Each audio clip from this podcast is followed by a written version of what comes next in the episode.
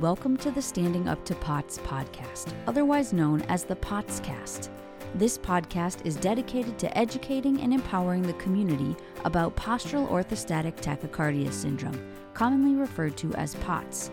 This invisible illness impacts millions, and we are committed to explaining the basics, raising awareness, exploring the research, and empowering patients to not only survive but thrive. This is the Standing Up to POTS podcast. Hello, fellow POTS patients and lovely people who care about POTS patients. I'm Jill Brook, your insomniac host, and today we have an episode of the POTS Diaries, where we get to know someone in the POTS community and hear their story.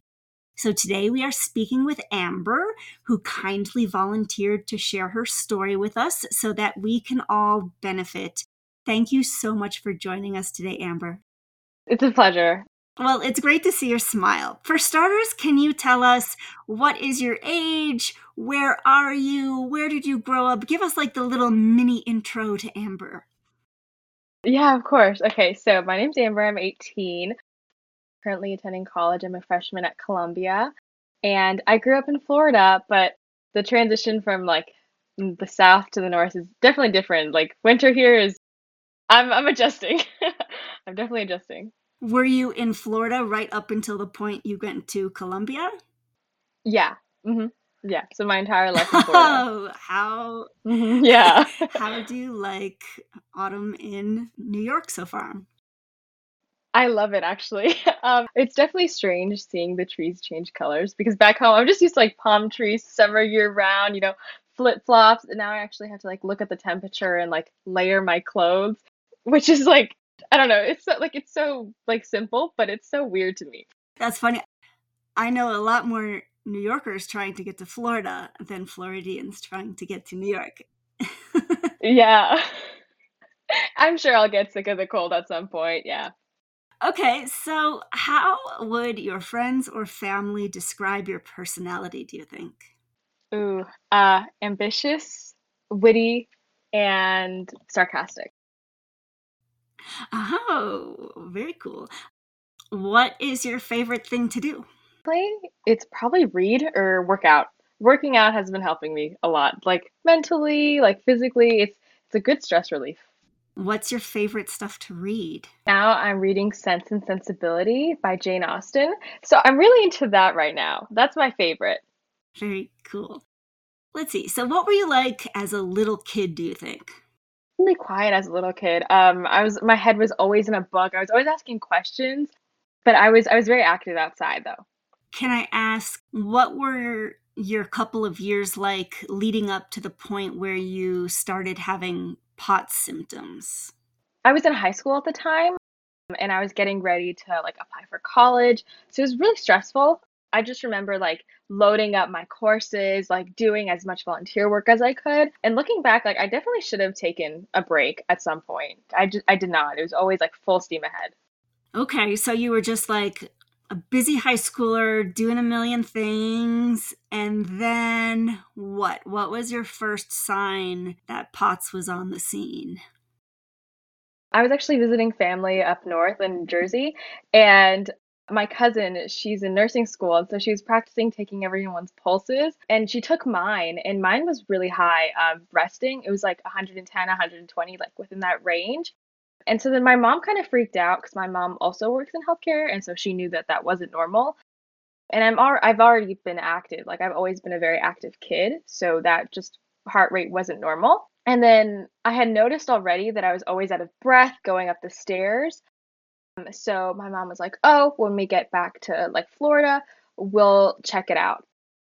Then I actually had to go to the ER for it. So that's when like my mom was like, "Okay, no, we need to find a diagnosis."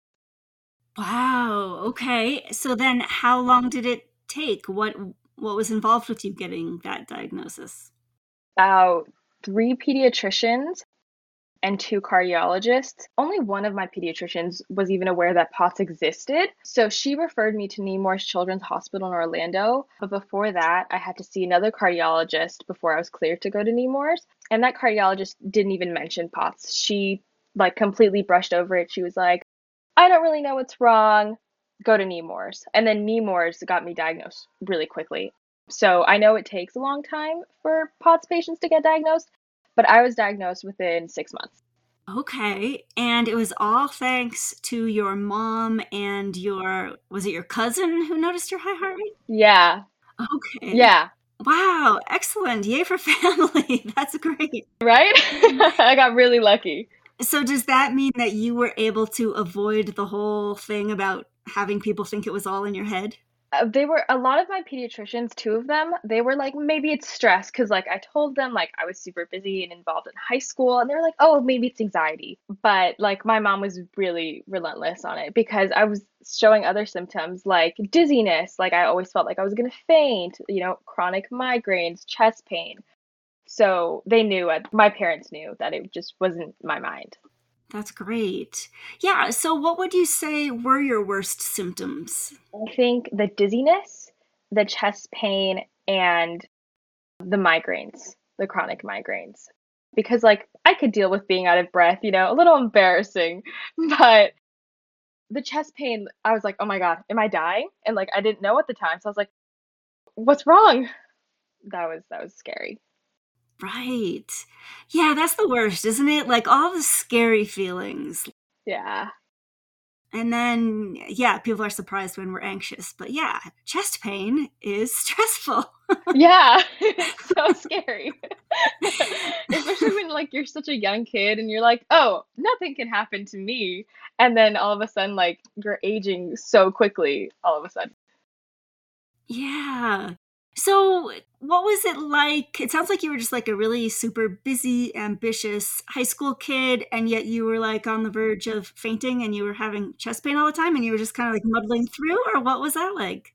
Yeah, um, so I actually had to make my teachers aware of my situation. I was like, hey, I'm gonna have to be wearing heart monitors, I'm gonna be gone because a lot of the cardiologists that I was visiting were far out of my town. They were like two hour drive. So I had to miss school a lot. And then the dizziness got so bad that um, I couldn't drive. So I stopped driving for like six months. So they they were aware of it and they were really helpful. They gave me extensions, but at the same time, I had a hard time asking for help. So I was just like chest pain, writing an essay, and I was like, Amber, you gotta push through it. Got gotta keep going. Looking back, I really don't know how I did it. Like I think I was just really hard on myself. Well, so you're you're laughing about it now, but yeah, was it funny at the time or was it like really painful? I was miserable. I I remember like just wishing that I could like just find a solution. Like I just I was so miserable. I was like if I turn 18, I don't think I'd be able to go to college if I don't have a diagnosis. This isn't manageable by the time I'm 18. So, once you did have a diagnosis, did things get better? Did you have treatments or lifestyle things that helped? And like, how how much did things improve? It took about six months to improve. So, I was diagnosed in June, and then I started feeling more like myself again in December. So, I changed everything. So, I was on a treatment plan. I was on medication four times a day, lots of salt, lots of water, exercise I had to work out every single day, even though I like had chronic fatigue. Compression socks, those are a lifesaver. Oh my god, I wear compression socks every single day now. Like I have a pair for every single day of the week and extras. Yeah, I had to like completely change and like work my entire schedule around my treatment plan. So do you stick to a really strict routine now? Yeah. First thing I wake up, chug nice 40 ounce bottle of water. Yeah. And then I work out in the morning just because I know I feel the difference in my circulation when I do and when I don't work out. So I try and work out every day or at least six days a week. And then I have salt tablets or I will carry like salt packets from restaurants. And if I feel like I need it, I'll, I'll take some. And then I take my medication. So, you know, a lot of people really have a tough time with exercise. And you mentioned that it really helps you, but that in the beginning at least you kind of had some chronic fatigue. Can you can you talk about what your exercise routine looked like and how did you build up and how long did it take and what kinds of stuff were you doing? I was doing body weight and weighted exercises at home because it was also I was diagnosed at the height of the pandemic as well. So I couldn't go to a gym at all. And then my mom bought a bike. So I worked my way up from the bike to like full body workouts and then weighted workouts. And it took a while. I would get winded so easily, like maybe 15 minutes in, and I'd be like, I'm done. But then I knew that wasn't going to help me get better. So I had to really work at it. And so you just like gradually worked up from 15 minutes now if people see you work out would they think oh that's just a normal person working out or do you still have to do special things or stay recumbent or anything like that? Uh now it's just like a normal person working out. Yeah. That's great. Yeah. Can you be more specific about ways that the exercise helps you? You said it, you notice it improves your circulation. Can you talk about that and what, what does it help anything else yeah, it definitely helps my brain fog. I think that ties into the circulation though, because um, at the beginning, I had such bad brain fog. That was also one of the reasons I was like, if I'm 18 and I don't have a diagnosis, I can't go to college. It's because I couldn't focus and I couldn't think. So I noticed every time I worked out, my hands were a lot less clammy and cold, and my brain fog would be significantly better, which is why I work out in the morning now, too, just so I don't go my entire day with brain fog. Okay, so I know at least a few specific people who are gonna want to know how did you get into Columbia with brain fog? Did you do work certain times of the day? How how did you work around it? Yes, at the time I would work out after lunch because I would feel super weak waking up. So then after lunch I'd work out and then I had like a leeway at the time in the beginning. A couple hours after working out, I would get rid of the brain fog. Like it'd be completely gone. I'd be myself again. So that's when I would like cram all of my work in. And then again towards the night, I would start getting like little cloudy. So there was just a specific window where I would just do all of my homework and I would space it out every day. And then what would you do during your brain foggy times? Just lay down. Like I, there was really nothing I could do. Like if I was reading a text, half the time I wouldn't even be able to comprehend it. I like I would immediately forget. Right, that's a weird feeling, right? I I can relate to that where you're like your eyes go over the words but nothing registered. Yes. Yes. And at the time, uh, the only good thing I have is my brain. Like I'm relying on that to get me places. And now all of a sudden it just wasn't working. So I was like, "Oh my god, what am I going to do for the rest of my life?" It, it was that I think was like the scariest part actually, the brain fog. Yeah. Okay. Is there anything else that you would say has helped you a lot? My parents having a supportive system or just like foundation, because I don't think I would have been diagnosed so quickly. My parents really advocated for like accommodations in, in high school and at college. Do you mind sharing examples of accommodations that helped you since there's probably a lot of other people listening who might benefit? In high school, I was allowed to use the bathroom or get water whenever I wanted, especially because like we have to drink so much water. It was also helpful that I was allowed to have snacks like trail mix, things like that to help me. And if I needed to leave the room, I could. Now in college, I can leave whenever I want to get more water, bathroom. I have extensions in case I do get sick again or like relapse with brain fog. And I'm allowed to have absences in case I do get really bad. But yeah, and then I'm also allowed to eat snacks as well. So Columbia has been very accommodating. Is everybody allowed to eat snacks, or that you had to ask for special permission to eat snacks? To ask special permission, yeah. Okay, interesting. As far as being a college student, like if you had to say a percentage, like from a zero to 100% normal, how normal is your college experience? About 1% being like the least normal and 100% being like the most normal. I think it's about like 75%, I think, just because my life still revolves around taking care of myself. Whereas, like, my friends, they don't have to worry about anything.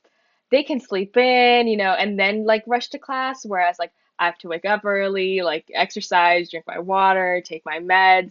Because actually, when I moved here, I was just like so excited and like so busy that I actually relapsed. I had to go to the ER because I was just so dehydrated and like no amount of water or medication was helping. So that was big red flag. Like, Amber, you really need to like take care of yourself and remember that like unfortunately you're not like everyone else. Did the ER know what to do with you? Did they know what POTS was? I had to tell them. Like in the ambulance ride, I was like, this has happened before. I just need IV. Like, so I actually had to tell them what to do. And introduce what POTS was, which is so unfortunate because so many people don't know what POTS is, even though it's so common. That's that's why I want to raise awareness because it's it's really unfortunate. So it seems like you have a really good attitude about it. So it sounds like I don't know, do you wish you could pull all nighters like other people or drink alcohol like other people or does it not matter? I think, yeah, people drink so much coffee here, which makes sense. You know, we're in college. Whereas, like, I have to, if I drink coffee, I have to like double my water intake. Actually, no, I do wish most of the time that I was healthy and that I didn't have a chronic illness. And it sucks having to explain to people all the time. Like, I guess people like will see me taking my meds and they're like, what are you taking? And then I have to like explain long story of like, oh, I'm chronically ill. And they're like, oh, okay. I don't know. They're just like startled by it, I guess. Well, I was going to ask. It does seem like chronic illness is on the rise, and we know that autoimmunity is on the rise among young people. So, do you feel like you know other people in a similar boat, or not really? They're at college. No, I also have psoriasis, so I do know some people with psoriasis, but most people don't even know what POTS is. I have to tell them or, and explain it to them. So, since you got POTS, what do you think is the biggest change to your life? Because at the time, I wouldn't sleep. I would just like chug coffee all the time. You know, I wasn't watching what I was eating, and I hardly drank any water. So now it's definitely made me more health conscious, and it made it's made me a lot more kinder to my body. I think I took the tolerance of youth for granted at the time. Do you think that having a chronic illness has changed your personality or changed you as a person at all? I remember when I was like the sickest, uh, my parents offered, and I actually considered dropping out of high school, but I was like, no, like I've worked so hard. I still kept volunteering. I still kept taking like AP or like AICE classes. I refused to let it take my life away. And it was really hard with the brain fog, but I just, I knew that I wanted to keep fighting because I was like, I, I can't let this win. That's fantastic. Do you want to talk more about your parents? It sounds like they've been really supportive. My parents came to like every appointment, especially my mom. She was the one that actually suggested that I might have POTS because she overheard it from a coworker. So that's I think one of the reasons I got diagnosed so quickly. But my mom was like, if you need anything, like let me know. Like she drove me places because I couldn't drive anymore she was the one that was like eat enough salt. So that's why when i came to college i kind of forgot. But she she made sure i was on top of my treatment plan like 24 7 oh that's fantastic. What about friends? Do they have to look out for you or do anything for you at college?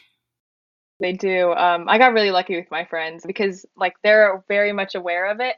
So, like, I remember I went to my friend's dorm and he doesn't have AC and he doesn't have a water fountain nearby. So, he bought like this massive container of water and he was like, Amber, this is all yours. Like, you're the only one allowed to touch this. So, that just made my life so much easier. I didn't have to like go far to get water and I could just constantly drink. That that was that was amazing. Like I just remember thinking, "Oh my god." like I got lucky. That is so thoughtful. Oh my gosh, I love that. What a beautiful gesture.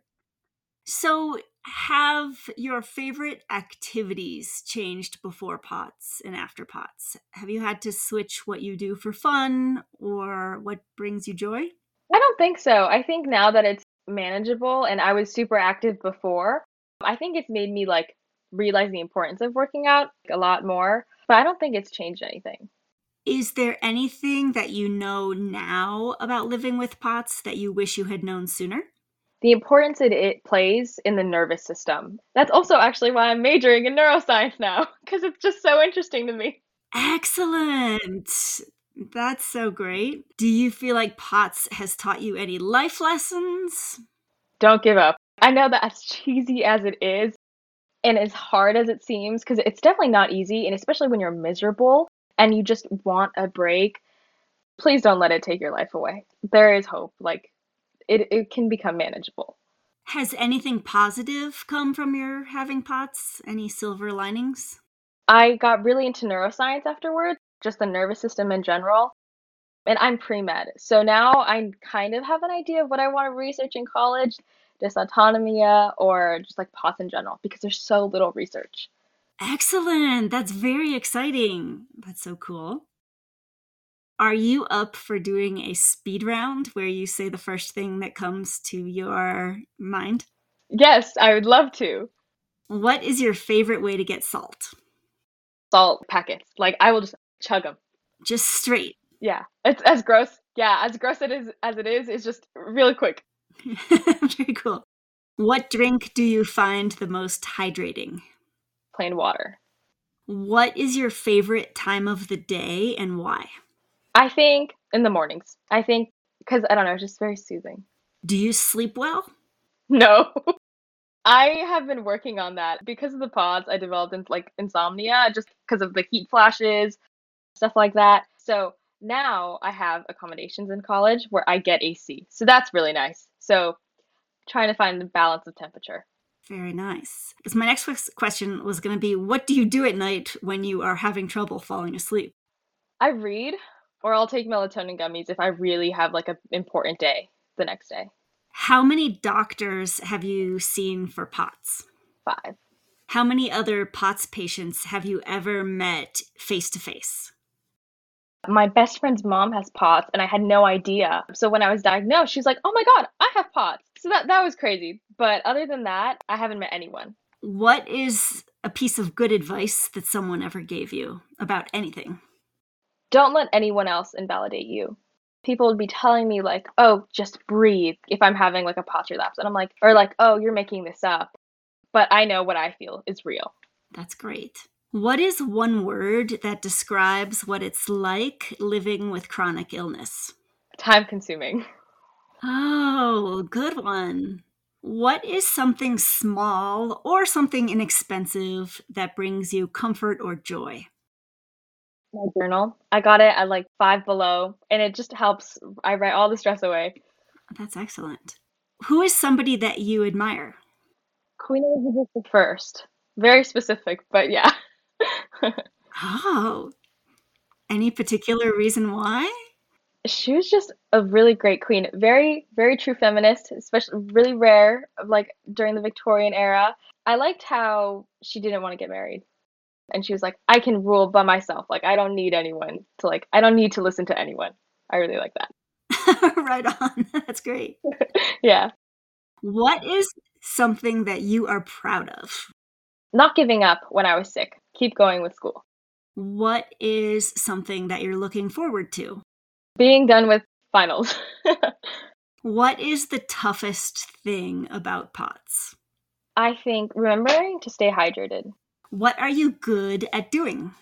I love baking. I miss that now because I can't do it here. But like I bake like cookies and brownies and bring them to school. Very cool. If you were Oprah and had infinite funds, what is a gift that you would send to every POTS patient on earth? Compression socks. Oh my gosh, because they can get expensive too, like the stronger ones. Compression socks, like the really tall, like knee length ones. Yeah, a good one. What is something that you're grateful for? My water bottle, my big water bottle. It's 40 ounces. I drink like 10 of these a day. yeah. Okay, last quick one. Can you finish this sentence? People might suspect I'm a potsy when opening packets of salt and just eating them raw. yeah, I wonder if people ever wonder if you have some yes, funky obsession. yeah, my friends will be like, "What are you do-? like? That's disgusting," and I'm like, "You gotta do what you gotta do." That's the attitude. That's great. Yeah, yeah. Is there anything that you wish more people knew about POTS? I wish it existed. It's it's really tiring having to explain it to people and to be like, oh, like my circulation isn't the best, you know. I just I just wish it was there was more awareness. So I just have a few more questions. You had mentioned that you are pre med and you're looking forward to maybe going into something that has to do with dysautonomia or POTS. What do you look forward to in a future life as a doctor? Being able to like validate POTS patients just because I had a cardiologist who was like, You're making this up. There's nothing wrong with your heart and she just had like no awareness of POTS. So if I could like tell someone like it's okay, I have it and like it's manageable and there is hope, um, and hopefully like research and like different treatment plans in the future, that'd be an honor. Yeah. That's so great. And it also just makes me happy to see that, like, with the help of your family, you got diagnosed quickly, and that seems like maybe you were headed down a tough path. The fact that you even considered dropping out of high school, and yet, with the help of the diagnosis and treatment, you were able to turn it around and get to a wonderful program and be on track to become a doctor. That's really exciting. And it, it makes me sad for some of the patients who maybe went a very long time without answers, where they maybe kept getting worse and life kept getting tougher and getting off track longer and longer. But I feel like you are a beautiful example of what is possible when things can go as well as they possibly can go. I feel like it's a really exciting story, and I'm excited for you to join the ranks of the doctors out there. Yeah, uh, I'm really excited. Yeah, because like reading the stats of like when I was first diagnosed, I was like looking up POTS and like reading the stats of like it takes like four years on average. I, I couldn't imagine like going longer without a diagnosis. So the fact that there's people with four years or more is absolutely terrifying. I, I want to be able to like use my opportunity, like my treatment plan to help others. Oh, that's so awesome. And because of you, yeah, a ton of people will get faster diagnoses. That's very exciting. So, you have only ever met one POTS patient face to face before, but there are going to be thousands that listen to this. Is there anything you would want to say to any of your fellow POTS patients out there? Uh, you're not alone. So common. There, there's hope. Just please stay on top of it. Just take a bunch of salt. that's what, I think that's like the best thing. Like I can miss a dose, but as long as I have salt on the hand, I, I usually I, I can manage it. I imagine you like a little Pac-Man going throughout your day, getting the next salt pellet in time. yeah, I steal them from the dining halls. Like not really steal because it's free, but like I'll like take a bunch and just like put it in my purse, and I'm like good enough for the day. Yeah. That's great. Okay, well, my last question is why did you agree to let us share your story today? There's just no awareness. I just haven't met anyone with POTS, so hopefully people hear like my story and maybe they can like get something out of it. Fantastic. Amber, thank you so much for sharing your story and your insights and your tips with us we really appreciate it. I mean, mostly thank you for sharing your career plans with us, right? and to, to help our community. I know that everybody listening wishes you all the best going forward. It was really fun talking to you today. It was a pleasure talking to you. So, listeners, remember this is never medical, dental, spiritual, relationship, fashion, menu, or any kind of advice. Consult your medical team about what's right for you. Please consider subscribing because it helps us get found by more people like you. But thank you for listening. Remember that you're not alone, and please join us again soon. You can find us wherever you get your podcasts or on our website, www.standinguptopots.org slash podcast. And I would add, if you have any ideas or topics you'd like to suggest, send them in. You can also engage with us on social media at the handle Standing Up to Pots. Thanks for listening, and we hope you join us. This show is a production of Standing Up to Pots.